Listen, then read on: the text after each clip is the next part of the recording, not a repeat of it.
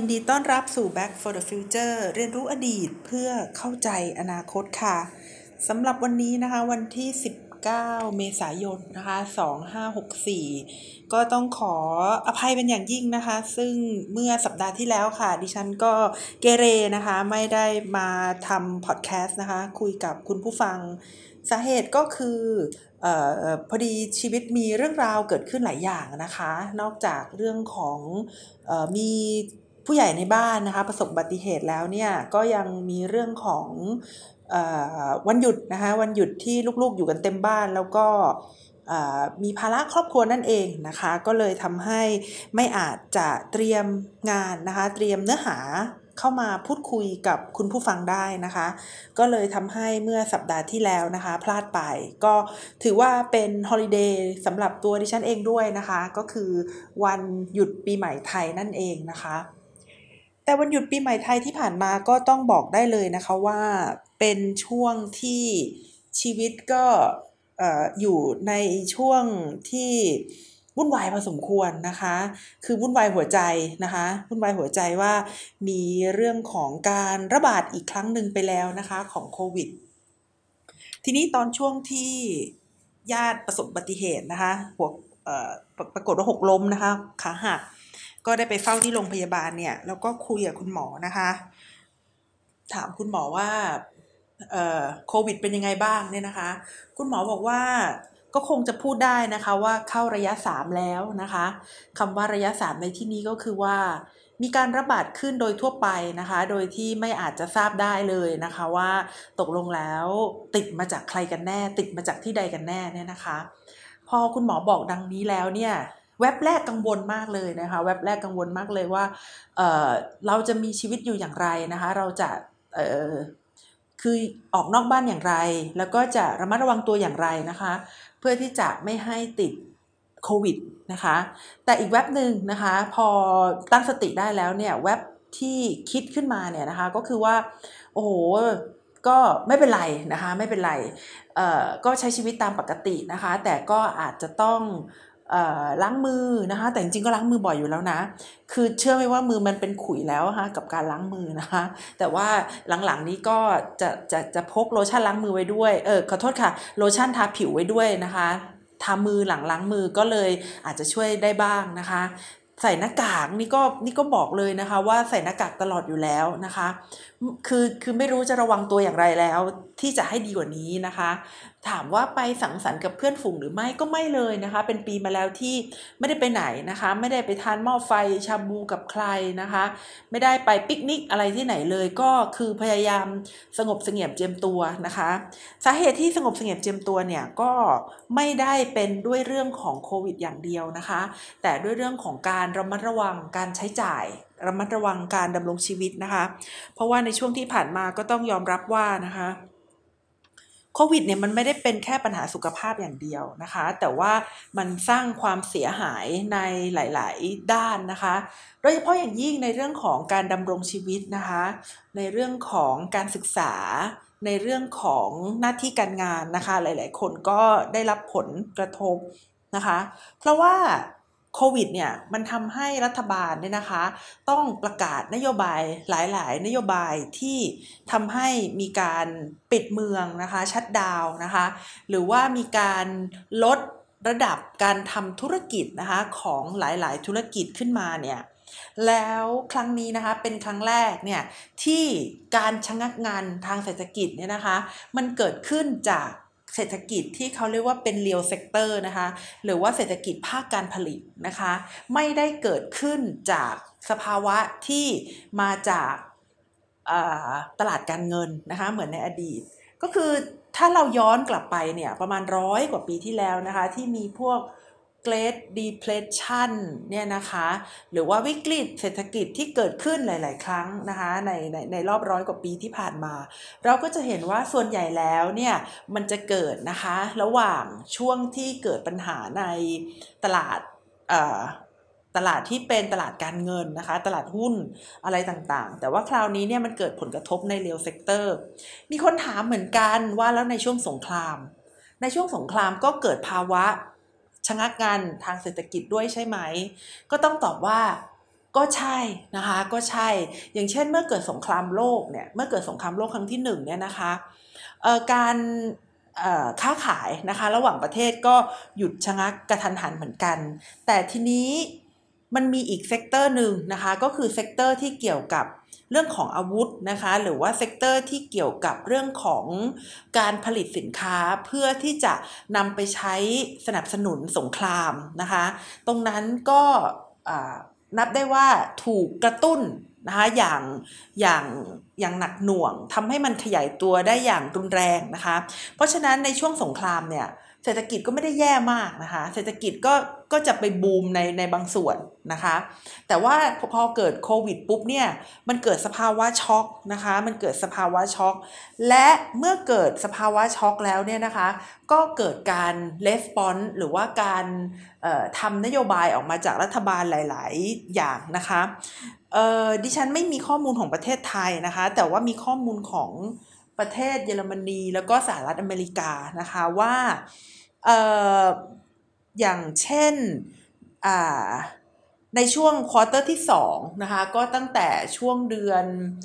เมษาพฤษภามิถุนานะคะ ก็คือในช่วงที่มีการล็อกดาวน์หรือว่ามีการระบาดอย่างรุนแรงนะคะ ในสหรัฐอเมริกาเนี่ยเขาบอกว่าเศรษฐกิจหดตัว 9%นะคะเศรษฐกิจหดตัว 9%แต่เขาก็บอกเช่นกันนะคะว่ารัฐบาลเนี่ยได้ออกเงินช่วยเหลือเพิ่มขึ้นจากเดิมนะคะ 10%นะคะเงินช่วยเหลือทางนี้เนี่ยก็จะเป็นในหลาย ๆ รูปแบบนะคะ อย่างเช่นในเรื่องของการแจกเงินสดนะคะ ในเรื่องของการให้ความช่วยเหลือด้านอื่น ๆนะคะ แล้วก็เรียกได้ว่าเป็นการลดหนี้นะคะหรือว่าพักชำระหนี้ ซึ่งสิ่งต่างๆ ที่มาจากความช่วยเหลือของรัฐบาลเนี่ยเป็นการให้เยอะแบบที่ไม่เคยปรากฏขึ้นมาก่อน ในช่วงที่ไม่ใช่สงครามนะคะ ซึ่งก็ถือได้ว่า เมื่อเกิดการช็อกจากเศรษฐกิจก็จะเกิดการแก้ไขกันขึ้นนะคะ วันนี้ค่ะ ดิฉันได้อ่านบทความบทความหนึ่งนะคะ ซึ่งดิฉันอ่านบทความนี้ในช่วงประมาณประมาณสัปดาห์ที่แล้วนะคะ แล้วก็ตอนแรกเนี่ยเตรียมไว้ว่าจะนำบทความนี้มาเล่าให้คุณผู้ฟังฟังเมื่อช่วงสัปดาห์ที่แล้ว แต่ว่า ไม่มีสมาธิในการเตรียมตัวเท่าไหร่นะคะ ก็อย่างที่ได้บอกว่ามันมีปัญหาครอบครัวอยู่นะคะ ก็เลยต้องหยุดพักไปชั่วคราวนะคะ บทความนี้เนี่ยเป็นบทความที่ที่ที่บอกว่าอยากจะนำมาเล่าให้คุณผู้ฟังฟังตั้งแต่สัปดาห์ที่แล้วเนี่ย เพราะว่ามันเป็นบทความที่เออ ก็ให้ภาพอีกอย่างหนึ่งนะคะ ก็คืออาจจะเรียกได้ว่าเป็นการมองโลกในแง่บวกนะคะสำหรับการเกิด โควิดนี่เลยทีเดียวนะคะ ชื่อของบทความนี้นะคะชื่อว่า,าาไม่แน่นะคะ ก็คือโลกหลังจากโควิด -19 เนี่ยอาจจะดีหรืออาจจะดีเท่ากับ หรืออาจจะดีกว่าปีที่ผ่านมาก็เป็นได้นะนะคะ ซึ่งบทความนี้เนี่ยดิฉันอ่านอ่านอ่านบทความแล้วน่าสนใจมากนะคะ เขียนโดยคนที่ชื่อชาลส์เคนนี่นะคะ มาจากวารสาร Foreign Affairs เหมือนกันนะคะดิฉันก็คิดว่า เออ บทความนี้น่าอ่านจังเลย เพราะว่าก่อนหน้าที่จะมีวิกฤตโควิดเนี่ยนะคะ บทความส่วนใหญ่ที่ที่ฉันได้อ่านนะคะ ในวารสารต่างประเทศ บทความต่างประเทศที่เป็นในเชิงวิชาการเนี่ย ส่วนใหญ่เขาก็จะพูดถึงผลด้านลบนะคะของการดำเนินธุรกิจแบบทุนนิยมนะคะ หรือว่าบางคนก็อาจจะพูดให้เบาๆนะคะ ก็คือพูดว่าเป็นผลด้านลบของ neo liberalism นะคะคือ ผลด้านลบของเสรีนิยมใหม่อะไรประมาณนี้นะคะ ซึ่งเขาบอกว่าเป็นส่วนสำคัญเลยนะคะ ที่ทำให้เกิดปัญหาในเรื่องของความเหลื่อมล้ำนะคะ ปัญหาในเรื่องของป๊อปปูลิซึมนะคะ หรือว่าแนวนโยบายแบบประชานิยมนะคะ หรือว่าปัญหาที่ทำให้เกิดการตัดสินใจนะคะที่ ไม่เห็นแก่ประโยชน์ส่วนรวมนะคะ อย่างเช่นในเรื่องที่ผู้นำประเทศหลาย ๆ ประเทศนะคะ ออกมาไม่สนับสนุนโครงการที่ลดสภาวะโลกร้อนนะคะ ก็คือ ระบบการผลิตแบบ neo liberalism ซึ่งดำเนินอยู่ในช่วงนั้นเนี่ย เป็นต้นกำเนิดของปัญหานานับประการนะคะ ที่เกิดขึ้นในโลกในปัจจุบัน ดิฉันก็เลยคาดหวังว่าการได้อ่านบทความนี้เนี่ยนะคะ ก็อาจจะมีอะไรเกี่ยวข้องหรือว่าอาจจะเป็นข้อมูลที่ทำให้ดิฉันเนี่ย สามารถศึกษาเพิ่มเติมได้ก็ได้นะคะ แต่เมื่ออ่านไปแล้วเนี่ยก็พบว่าเออ คนเขียนเขาก็ไม่ได้มุ่งจะโจมตีลัทธิเสรีนิยมใหม่อะไรประมาณนี้หรอกนะคะ แต่เขาก็ได้พยายามมองไปที่ผลกระทบในด้านบวกนะคะ โดยที่เขาก็ไม่ได้ไม่ได้นั่งเทียนหรือว่าไม่ได้วิ่งอยู่ในทุ่งลาเวนเดอร์นะคะ ก็พอจะมี logic พอจะมีหลักฐาน พอจะมีข้อมูลที่อ่านแล้วรู้สึกว่าเออมันมันมันก็มันก็น่าจะเอามาเล่าให้คุณผู้ฟังฟังว่า มันไม่ได้แย่ไปซะขนาดนั้นนะคะ ก่อนอื่นก็ต้องขอเล่าให้ฟังเลยนะคะว่าผู้เขียนเนี่ยนะคะก็คือชาลส์เคนนี่เนี่ยนะคะเขาเขียนบทความนี้ในบริบทของต่างประเทศนะคะ ดิฉันเข้าใจว่าเป็นสหรัฐอเมริกาค่ะเพราะว่าเอ่อชาลส์เคนนี่เนี่ยนะคะเขาเขียนลงไปใน Foreign Affairs นะคะ เขียนลงไปใน Foreign Affairs และ Foreign Affairs เนี่ยเป็นวารสารที่มีเอ่อต้นกำเนิดนะคะ หรือว่ามีอ่าอ่าอ่าดิฉันดูแลบอกว่าอยู่ที่ไหนนะคะ อยู่ที่ Center for Global Development นะคะ แล้วก็เป็นผู้เขียนของเออหนังสือนะคะ เรื่องวงจรโรคระบาดนะคะก็แสดงว่าเป็นผู้มีความเชี่ยวชาญนะคะ คืออาจารย์ชาลส์เคนนี่เนี่ยก็ ก็เป็นผู้ที่มีความเชี่ยวชาญนะคะในเรื่องของวงจรที่เกี่ยวกับโรคระบาดอยู่มากทีเดียวนะคะค่ะแล้วก็ต้องบอกว่านะคะอาจารย์คาเอ่อชาลส์เคนนีเนี่ยเขาเขียนบทความเรื่องนี้นะคะในช่วงที่สหรัฐอเมริกาเนี่ย ผ่านจุดตกต่ำที่สุดนะคะของประวัติศาสตร์ไปได้อยู่บ้างแล้วนะคะ เพราะว่าประธานาธิบดีโจไบเดนเนี่ยเขาเมื่อได้เป็นประธานาธิบดีเนี่ยนะคะ ก็ได้มีโครงการที่จะ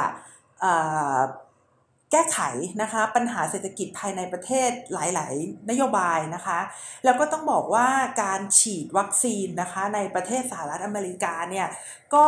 พัฒนาก้าวหน้าไปได้เป็นอย่างดีเลยนะคะนอกจากนี้แล้วนะคะก็ยังมีตัวอย่างด้วยนะคะว่าประเทศอย่างอิสราเอลนะคะซึ่งประสบความสำเร็จนะคะในการฉีดวัคซีนไปแล้วเนี่ย หลายเปอร์เซ็นต์หลายสิบเปอร์เซ็นต์เลยนะคะในประเทศเนี่ยแล้วก็ได้ทำให้ผู้ติดเชื้อโควิดเนี่ยมีจำนวนลดลงนะคะมีจำนวนลดลงจนกระทั่งมีผู้เชี่ยวชาญเนี่ยบอกว่าอิสราเอลเนี่ยนะคะเข้าสู่การมีภูมิคุ้มกันหมู่นะคะในประเทศได้แล้ว ก็ถือได้ว่าการฉีดวัคซีนเนี่ยเป็น คำตอบหนึ่งนะคะของความมั่นใจนะคะของวงการธุรกิจได้เลยทีเดียวนะคะ เพราะฉะนั้นบทความของคุณชาลส์เคนนี่เนี่ยที่เกิดมาจากการที่เป็นผู้เชี่ยวชาญในทางด้านวัคซีนเออขอโทษค่ะ การที่เป็นผู้เชี่ยวชาญด้านโรคระบาด และอยู่ในบริบทนะคะที่หลาย ๆ ประเทศ ได้ฉีดวัคซีนไปเยอะแล้ว และมีบางประเทศที่ได้ฉีดวัคซีนในระดับที่จะสร้างภูมิคุ้มกันหมู่ได้แล้วเนี่ยนะคะ ก็เลยเป็นบริบทที่ต่างกับประเทศไทยเป็นอย่างยิ่งนะคะ เพราะว่าประเทศไทยเรานั้นเนี่ยนะคะอยู่ในช่วงสภาวะที่กำลังเผชิญกับปัญหาจำนวนผู้ติดเชื้อในแต่ละวันเนี่ยค่อนข้างที่จะเยอะนะคะ เรียกได้ว่า มีนิวไฮกันเสมอๆนะคะ แม่มีวันนี้นะคะ มีวันนี้ก็คือวันจันทร์วันนี้แหละ ที่จำนวนผู้ติดเชื้อของวันนี้นะคะ ต่ำกว่าเมื่อวานนะคะ ประมาณ 500 คนนะคะ ก็เลยทำให้มีความรู้สึกว่าเออวันนี้ก็ยังดีกว่าเมื่อวานหน่อยนึงนะคะ แล้วก็คาดว่าพรุ่งนี้ก็จะลดลงไปเรื่อยๆนะคะก็ก็คาดว่านะคะ แต่ว่าไม่รู้ว่าจะเป็นไปดังนั้นได้หรือเปล่านะคะ เพราะว่าเห็นเขาบอกว่า ช่วงนี้นะคะโรคโควิดที่กำลังระบาดอยู่เนี่ยเป็นโควิดที่มาจากสายพันธุ์ที่ติดเชื้อค่อนข้างง่ายนะคะดังนั้นนะคะเมื่อมาดูว่าบริบทนะคะแล้วก็ความเชี่ยวชาญของคนเขียนเป็นแบบนี้แล้วเนี่ยนะคะ ก็เลยทำให้เห็นว่าเออก็ก็โอเคนะคะ คุ้มค่าที่จะอ่านนะคะ อย่างน้อยก็จะทำให้เราเนี่ยอาจจะมีความสุขมากขึ้นนะคะ เมื่อมองไปถึงอนาคตที่ ที่อาจจะดีกว่าวันนี้ก็ได้นะคะแล้วก็รู้สึกอย่างนั้นจริง ๆ พอคือพออ่านบทความนี้ก็รู้สึกว่า เออเอออย่าเพิ่งคิดไม่ดี อย่าเพิ่งคิดว่ามันมันจะแย่ไปซะทั้งหมดนะคะ ชีวิตมันอาจจะดีขึ้นก็ได้นะคะ โดยคนเขียนนะคะเขาบอกว่า จริงๆแล้วโรคติดต่อก็ยังไม่ไม่หายไปซะทีเดียวนะคะ ก็ยังยังไม่จบง่ายๆนะคะ โรคโควิดเนี่ยยังยังไม่ได้จบง่าย ๆนะคะ คนติดเชื้อเนี่ยถ้าถามว่าวันนี้นะคะวันที่ 19 เมษาวันนี้เนี่ยกับวันที่ 19 เมษาปีที่แล้วเนี่ยมีผู้ติดเชื้อเนี่ยปีนี้แน่นอนมากกว่านะคะ ปีนี้แน่นอนมากกว่า แต่ว่านะคะสิ่งที่แตกต่างจาก เหตุการณ์เมื่อปีที่แล้วนะคะ ก็คือว่าในปีนี้เนี่ยมันมีการฉีดวัคซีนมากขึ้นนะคะ และผู้เขียนเขาก็บอกว่า การฉีดวัคซีนนะคะที่เพิ่มมากขึ้นเนี่ยนอกจากจะช่วยแก้ไขปัญหาทางด้านสุขภาพนะคะที่เกิดจากโควิดได้แล้วเนี่ยยังช่วยสร้างการผลิตนะคะ ยังช่วยทำให้ ระบบเศรษฐกิจนะคะของโลกเนี่ยดีขึ้นด้วยนะคะ โดยที่อีกอย่างหนึ่งนะคะที่เขาทำให้คือคือเขาเขียนแล้วทำให้เรารู้สึกดีเนี่ยนะคะ ก็คือบอกว่าวัคซีนเข็มแรกนะคะที่ฉีดในประเทศพัฒนาแล้ว ก็อย่างเช่นประเทศสหรัฐอเมริกานะคะอังกฤษนะคะเยอรมนีอะไรพวกนี้นะคะกับประเทศที่ด้อยพัฒนานะคะ ในนี้เขาเขียนว่า กาหน้านะคะกาหน้าแล้วก็ไอวอรี่โคดเนี่ยนะคะ มีความห่างกันนะคะอยู่ 11 สัปดาห์นะคะ ก็คือว่าเออเข็มเข็มแรกของ กาหน้ากับเข็มแรกของสหรัฐอเมริกาเนี่ยอยู่ห่างกัน 11 เดือนนะคะ ซึ่งก็ยังดีกว่าวัคซีนปอดบวมนะคะ ซึ่งห่างกันถึง 15 ปีเลยทีเดียวนะคะ ก็นับได้ว่ามีมีมีแนวโน้มที่ดีนะคะว่าโรคติดต่อเนี่ยก็ได้รับการ แก้ไขหรือว่ามีการฉีดวัคซีนนะคะระหว่างประเทศพัฒนาแล้วกับประเทศกำลังพัฒนาเนี่ยห่างกันน้อยลงนะคะห่างกันน้อยลง เพราะในสมัยที่ฉีดวัคซีนปอดบวมเนี่ยนะคะนิวโมเนียเนี่ย15 ปีเลยทีเดียว แต่คราวนี้นะคะแค่ 11 สัปดาห์เท่านั้นเองนะคะ และนอกจากนี้นะคะเขายังเล่าให้ฟังนะคะว่า อนาคตของวัคซีนเนี่ยมันโอเคเลย อย่างเช่นโควัคนะคะสำหรับท่านที่ไม่ทราบนะคะโควัคเนี่ยก็คือการหุ้นการหุ้นกันนะคะ ระหว่างประเทศกำประเทศพัฒนาแล้วทั้งหลายเนี่ยที่จะมอบวัคซีนนะคะให้กับประเทศกำลังพัฒนา ซึ่งไม่มีหรือว่าขาดแคลนนะคะกำลังหรือว่ารายได้ในการที่จะซื้อวัคซีนนะคะ โควัคเนี่ยเขาบอกว่าเขาจะมอบวัคซีนนะคะ 1.8 พันล้านโดสนะคะ หรือว่าเกือบเกือบเกือบเกือบ2,000 ล้านโดสนะคะ ให้กับประเทศกำลังพัฒนานะคะ ซึ่งก็น่าเสียใจเป็นอย่างยิ่งที่ประเทศไทยนะคะ ไม่ได้อยู่ในโควัคนี้นะคะแต่ไม่เป็นไรค่ะ มาดูข้ออื่นกันก็ได้นะคะ ส่วนสปุกนิก5นะคะสปุกนิก5เนี่ยนะคะ ก็จะผลิตวัคซีนนะคะ แล้วก็จะมีกลุ่มเป้าหมายเนี่ยนะคะเป็นคนยุโรปแล้วก็คนอินเดียนะคะ ก็มีเป้าหมายว่าภายใน 12 เดือนนี้นะคะ จะส่งมอบวัคซีนให้ 300 ล้านโดสนะคะ ส่วน a s t r a z เซ e c a เนี่ยนะคะก็จะผลิต 1,000 ล้านเอ่อ เดี๋ยวนะคะ อ๋อสปุกนิก5เนี่ยนะคะ จะผลิต 300 ล้านนะคะ ส่วนแอสตราเซเนกาเนี่ยนะคะ ที่ผลิตในอินเดียเนี่ยเขาก็จะผลิตขึ้นมา 100 ล้านโดสนะคะ ทีนี้ประเทศไทยตรงไหนดิฉันยังหาไม่เจอ หรือว่าดิฉันยังอ่านไม่ถึงเดี๋ยวอ่านต่อไปนะคะ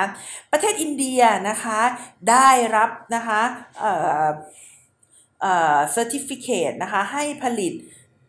J&J ด้วยนะคะ Johnson & Johnson เนี่ย1,000ล้านโดสนะคะอ่าแล้วก็ประเทศจีนนะคะจะผลิต 5,000 ล้านโดสนะคะ ซึ่งจะสามารถออมอบให้กับคนนะคะ 2.5 พันล้านคนได้นะคะ แล้วเขาเดานะคะ ก็คือสถาบันที่เขาชื่อว่าสถาบัน Global Health Innovation Center ของมหาวิทยาลัยดูกเนี่ยนะคะ เขาบอกว่า วัคซีนนะคะจะได้รับการผลิตและแจกจ่ายอย่างเพียงพอนะคะ แล้วก็จะทำให้นะคะการติดเชื้อเนี่ยลดลงนะคะเมื่อเมื่อใดก็ตามเนี่ยนะคะที่เป็นดังนั้นเนี่ยนะคะ ก็จะทำให้การติดเชื้อลดลง ทีนี้เมื่อการติดเชื้อลดลงแล้วมันจะเกิดอะไรขึ้นนะคะเอ่อ WTO เอ่ย World Bank เอ่ยแล้วก็ IMF เอ่ยนะคะ บอกว่าเศรษฐกิจโลกเนี่ย จะฟื้นตัวนะคะภายในนะคะภายในระยะเวลานะคะอันสั้นอย่างเช่นนะคะอย่างเช่น WTO เนี่ยเขาบอกว่าปลายปีนี้นะคะเศรษฐกิจจะกลับมาฟื้นคืนดังเดิมได้เต็มที่นะคะภายใน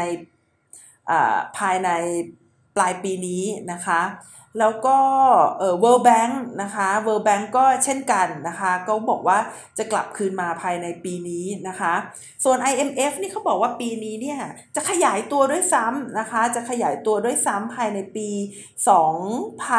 2021 นะคะ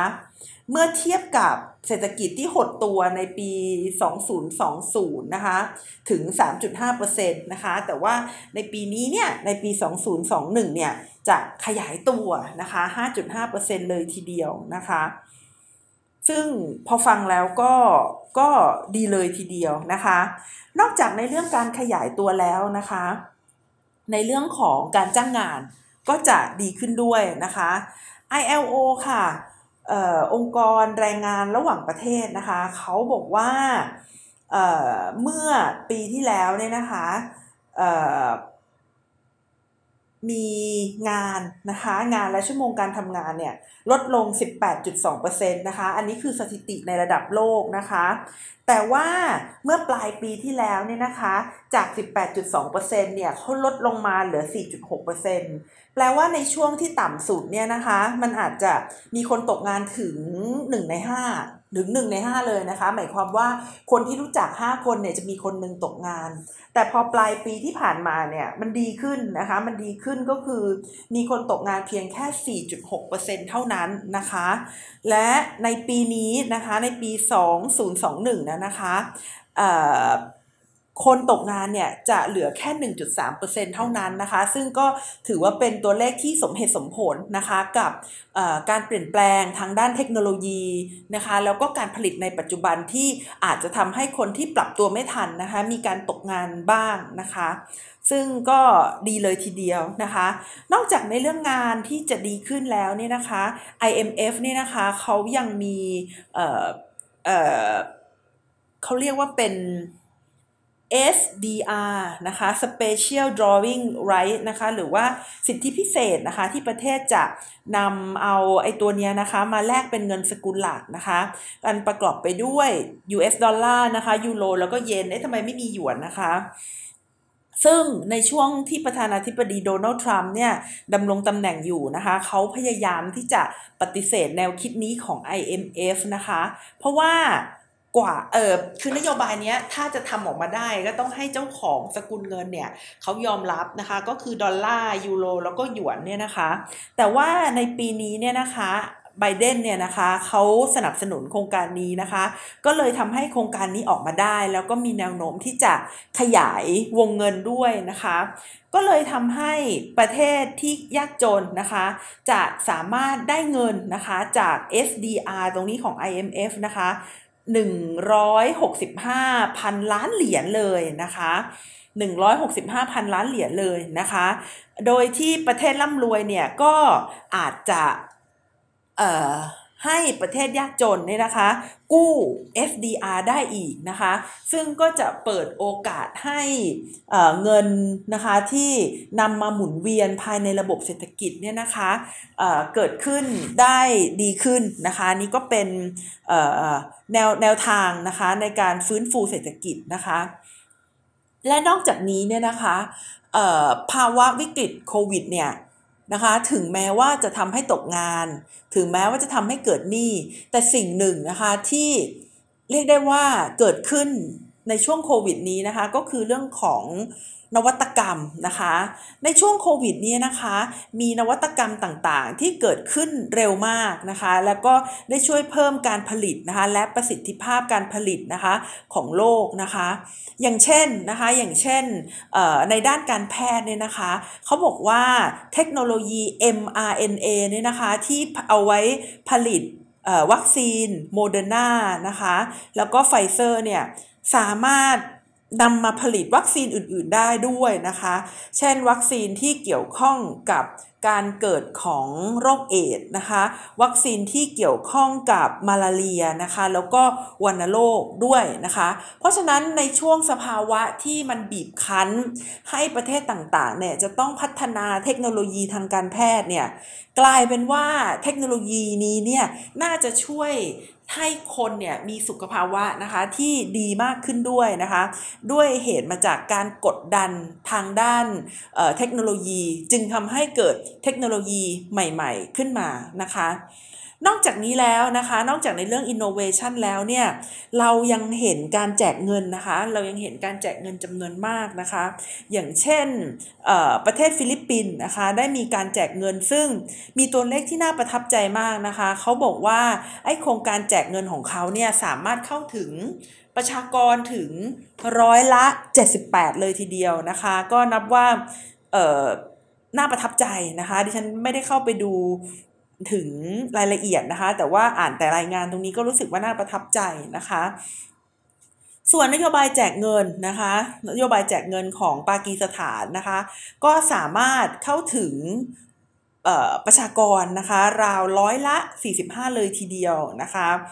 ซึ่งเมื่อวิกฤตนี้วิกฤตโรคระบาดนี้ได้ผ่านออกไปเนี่ยนะคะ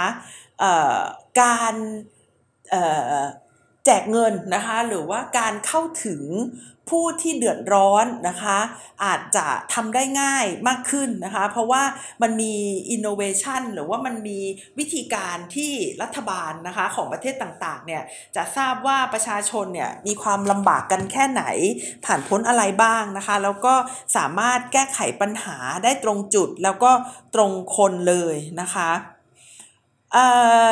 นอกจากนี้เนี่ยนะคะมันเกิดอะไรอีกนะคะ มันเกิดในเรื่องของการขยายตัวของธุรกิจที่เกี่ยวข้องกับธุรกิจบริการนะคะ เพราะว่าคนเนี่ยต้องทำงานอยู่ที่บ้านนะคะ ดังนั้นเราก็จะเห็นแอปพลิเคชันต่างๆ ซึ่งแน่นอนนะคะ ไม่ได้มีแค่แอปพลิเคชันสำหรับซื้อของออนไลน์เท่านั้นนะคะ แต่มีหลายๆผู้ประกอบการนะคะที่ ได้คิดค้นนะคะผลิตภัณฑ์ของตัวเอง หรือว่าวิธีการขายวิธีการเข้าถึงผู้บริโภคของตัวเองนะคะ ที่แตกต่างออกไป เพราะฉะนั้นเราก็จะเเห็นได้ว่าภายใต้วิกฤตโควิดเนี่ยนะคะมีบางส่วนที่ตาย มีบางส่วนที่รอดนะคะ เพราะว่าก่อนที่จะเกิดโควิดเนี่ยไอตายตายรอดรอดเนี่ยมันก็เกิดขึ้นอยู่แล้วนะคะ แต่ว่ามันมัน ไม่ได้เกิดในสเกลที่ใหญ่และเร็วเท่านี้นะคะ แต่โควิดเนี่ยมันทำให้เกิดเร็วขึ้นนะคะ แล้วก็เป็นสภาวะที่ใหญ่โตมากขึ้นนะคะ เพราะฉะนั้นใครที่ไม่ค่อยปรับตัวนะคะ ใครที่ยังอยู่ในโลกเก่าเนี่ยก็เลยอาจจะได้รับผลกระทบนะคะ มากกว่าคนที่ปรับตัว แล้วก็คนที่อยู่ในโลกใหม่นะคะ มาเราพูดมาแล้ว 3 ด้านนะคะ ด้านที่4นะคะก็คือเรื่องของทัศนคตินะคะที่มีต่อแรงงานข้ามชาตินะคะเพราะว่าในช่วงแรก ๆที่เกิดโควิดเนี่ยทำให้แรงงานข้ามชาตินะคะที่ทำงานที่เครื่องจักรทดแทนไม่ได้ค่ะ อย่างเช่นการเก็บ ผลไม้นะคะ การแล่เนื้อสัตว์อะไรต่างๆ เหล่านี้เนี่ยนะคะ ไม่สามารถข้ามพรมแดนมาได้ เพราะเกิดการล็อกดาวน์นะคะแล้วก็เคยเกิดเกิดวิกฤตปัญหาอาหารขึ้นช่วงหนึ่งนะคะในประเทศพัฒนาแล้วหรือประเทศที่ต้องพึ่งพาแรงงานนะคะ ซึ่งตรงนี้ก็เป็นจุดที่ทำให้แรงงานเนี่ยที่ไม่เคยถูกเหลียวแลหรือว่าถูกมองมาก่อนเนี่ยนะคะได้รับการสนใจมากขึ้นนะคะ ที่ใกล้บ้านเราที่มองเห็นเนี่ยก็คือประเทศสิงคโปร์นะคะ คือประเทศสิงคโปร์เนี่ยเขาทำระบบติดตามระบบ tracking เนี่ยดีมากนะคะทำให้พลเมืองของเขาเนี่ยค่อนข้างที่จะปลอดภัยกับโควิดนะคะ แต่พอโควิดระบาดในประเทศเนี่ยนะคะ ปรากฏว่าไประบาดที่แรงงานต่างด้าวที่มี การอยู่อาศัยนะคะที่ค่อนข้างจะไม่ถูกสุขลักษณะ พูดง่ายๆก็คืออยู่กันอย่างแออัดยัดเยียดนะคะ ไม่มีสุขลักษณะ ใครสักคนหนึ่งหักป่วยขึ้นมาก็จะติดกันหมดเลยนะคะ โชคยังดีที่แรงงานต่างชาติในประเทศสิงคโปร์เนี่ยนะคะ ส่วนใหญ่ก็เป็นวัยแรงงานแล้วก็ สุขภาพนะคะ สุขภาพก็อาจจะไม่ได้มีโรคข้างเคียงมากมายนักนะคะ ก็เลยทำให้อัตราการตายเนี่ยไม่ได้สูงมากนักนะคะ แต่ผลพวงนะคะจากการที่ประเทศสิงคโปร์เนี่ย เกิดปัญหาแรงงานต่างด้าวติดโควิดเยอะนะคะทำให้ประเทศสิงคโปร์เนี่ยต้องย้อนกลับมาดูนโยบายของตัวเองนะคะ ในการดูแลแรงงานข้ามชาตินะคะ ให้เป็นนโยบายที่มีมนุษยธรรมมากขึ้นนะคะ เพื่อที่จะป้องกันไม่ให้แรงงานต่างชาตินะคะออยู่ในสภาวะที่ไม่ถูกสุขลักษณะ คือ คือหลังจากที่มีโควิดขึ้นมาเนี่ยมีการเผยแพร่การอยู่อาศัยของแรงงานต่างชาติในประเทศสิงคโปร์ไปยังคนสิงคโปร์ไปยังโลกนะคะ ก็เลยทำให้มีการเปลี่ยนแปลงนโยบายในส่วนนี้ทำให้แรงงานต่างชาติคนสิงคโปร์นะคะ มีชีวิตมีความเป็นอยู่ที่ดีขึ้นนะคะ นี่ก็คือประการที่ 4 แล้วนะคะ ประการที่5นะคะสิ่งที่น่าสนใจอีกอย่างหนึ่งก็คือว่า การที่โลกเราเนี่ยนะคะะเคยมีพรมแดนด้านเศรษฐกิจที่จางลงจากโลกาภิวัตน์นะคะ เคยมีพรมแดนด้านการเมืองที่จางลงนะคะ จากการสิ้นสุดของสงครามเย็นนะคะ มาวันนี้เนี่ยพรมแดนด้านสุขภาพนะคะ ก็จางลงไปด้วยนะคะ เพราะว่าโรคระบาดต่างๆเนี่ยมันทำให้เห็นว่าสภาวะการข้ามชาติหรือรอดรัฐนะคะของโรคติดต่อเนี่ยมันเกิดขึ้นได้ ถ้าจะรอดก็ต้องรอดด้วยกันแล้วนะคะ เดี๋ยวนี้ไม่สามารถที่ประเทศใดประเทศหนึ่งจะรอดไปได้ ยกตัวอย่างเช่นนะคะ อย่างเช่น ในช่วงที่ประเทศอินเดียนะคะ มีการติดเชื้อโควิด มากมายเลยทีเดียวนะคะ แล้วเชื้อโควิดเนี่ยก็ได้เข้ามาสู่ทางภาคตะวันออกของเมียนมานะคะ ตอนนั้นก็มีผู้เชี่ยวชาญหลายคนเนี่ยแสดงความเป็นห่วงอยู่ทีเดียวว่าคลืบคลานนะคะเข้ามาใกล้นะคะชายแดนไทยในทางด้านตะวันตกมากขึ้นทุกทีทุกทีนะคะ ก็เลยทำให้มีการดูแลนะคะชายแดนมากขึ้นกว่าเดิม แต่กระนั้นนะคะก็ยังมีการ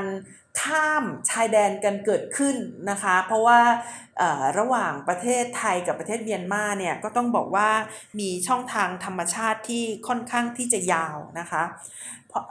ก็เลยกลายเป็นว่าถ้าเกิดเมียนมาติดเยอะไทยก็จะต้องติดด้วยเช่นเดียวกันนะคะ ในกรณีนี้ก็คือว่ามันอาจจะเป็นการ มองไปถึงอนาคตนะคะว่า เราไม่ได้มีแต่เศรษฐกิจที่เป็นผลประโยชน์ร่วมกัน เราไม่ได้มีแต่การเมืองที่เป็นผลประโยชน์ร่วมกันเท่านั้นนะคะ แต่เรายังมีเรื่องสุขภาพนะคะที่เป็นผลประโยชน์ร่วมกันนะคะ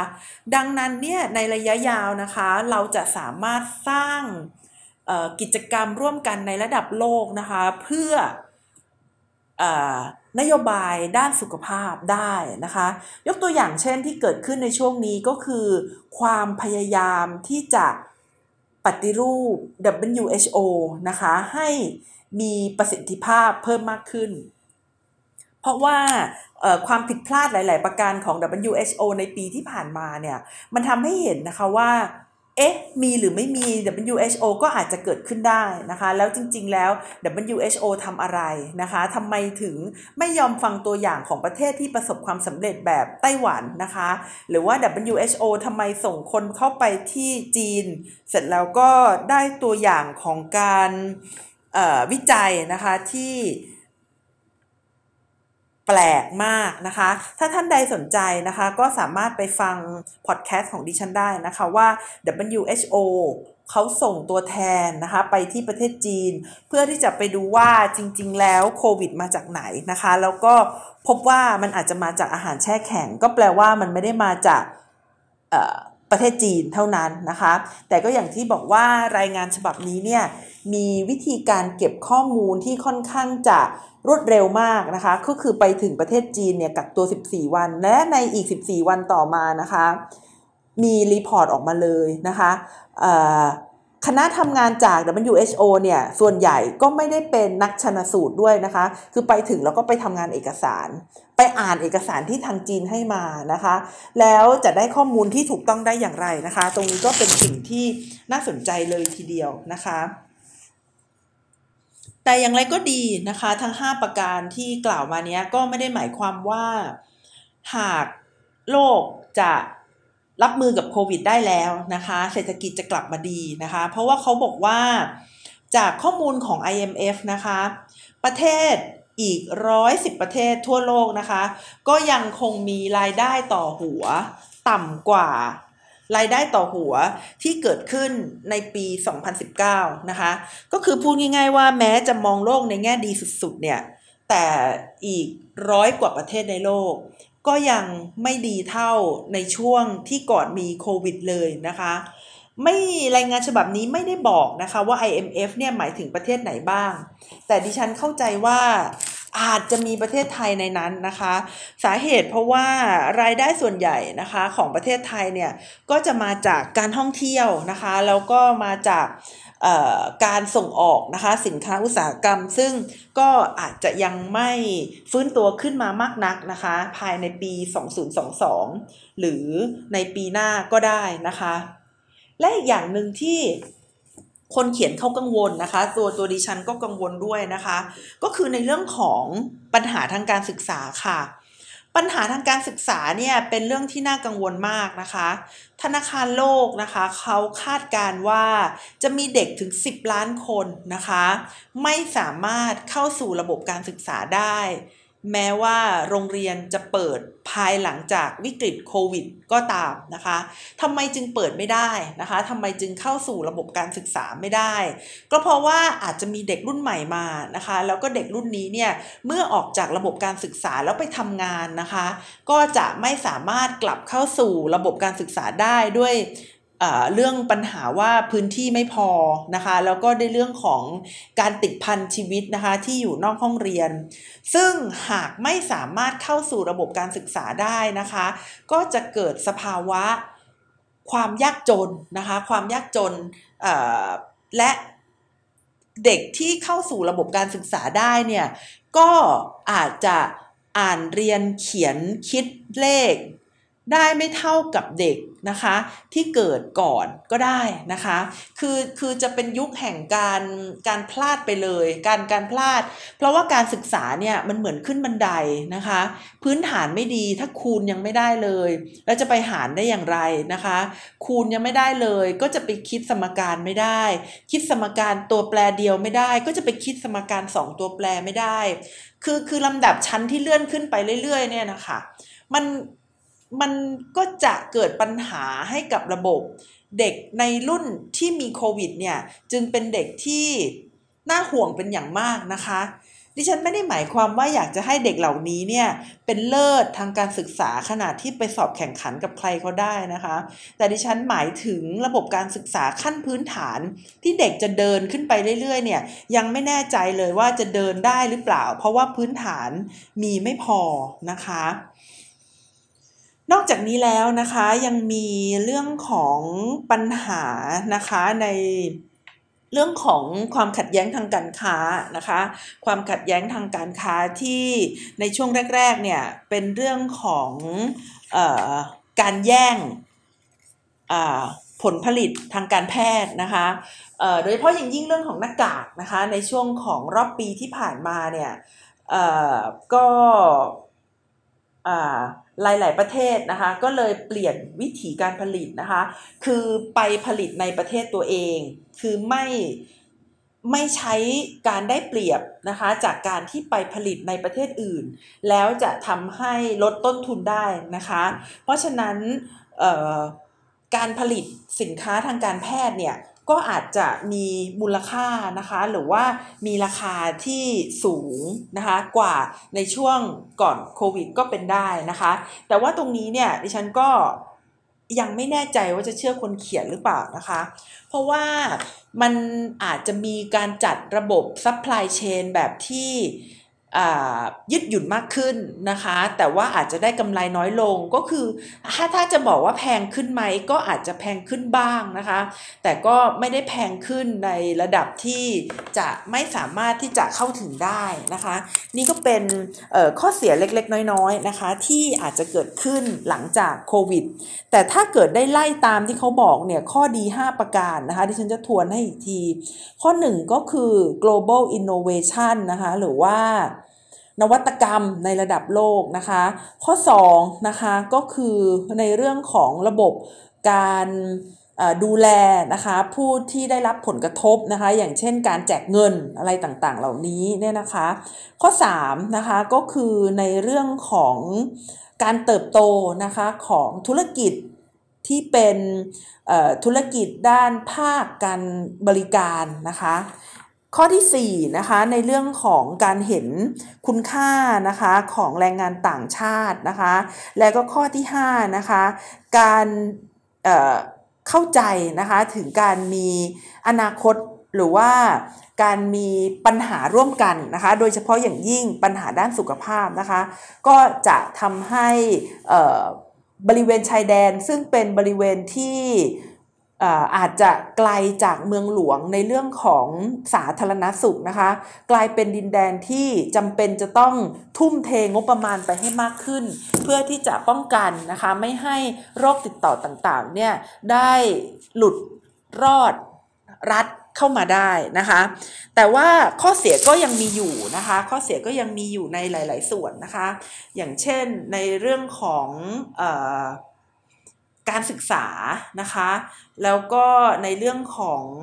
อองานนะคะที่อาจจะไม่ได้ได้งานเร็วขึ้นมาขนาดนั้นนะคะ ก็คือมันมันก็ยังพอมีปัญหาอยู่นะคะ และนี่นะคะก็เป็นเเล่าให้ฟังนะคะถึงการมองโลกนะคะ ภายหลังวิกฤตโควิดนะคะ ซึ่งเป็นการมองโลกในแง่ดีนะคะ จากคุณชาลส์เคนนี่ค่ะ สำหรับวันนี้นะคะ ดิฉันนัชชาพัฒน์อมรกุลค่ะ ก็ต้องขอกลับลาคุณผู้ฟังไปนะคะ แต่เพียงเท่านี้ พบกันใหม่สัปดาห์หน้าค่ะ สวัสดีค่ะ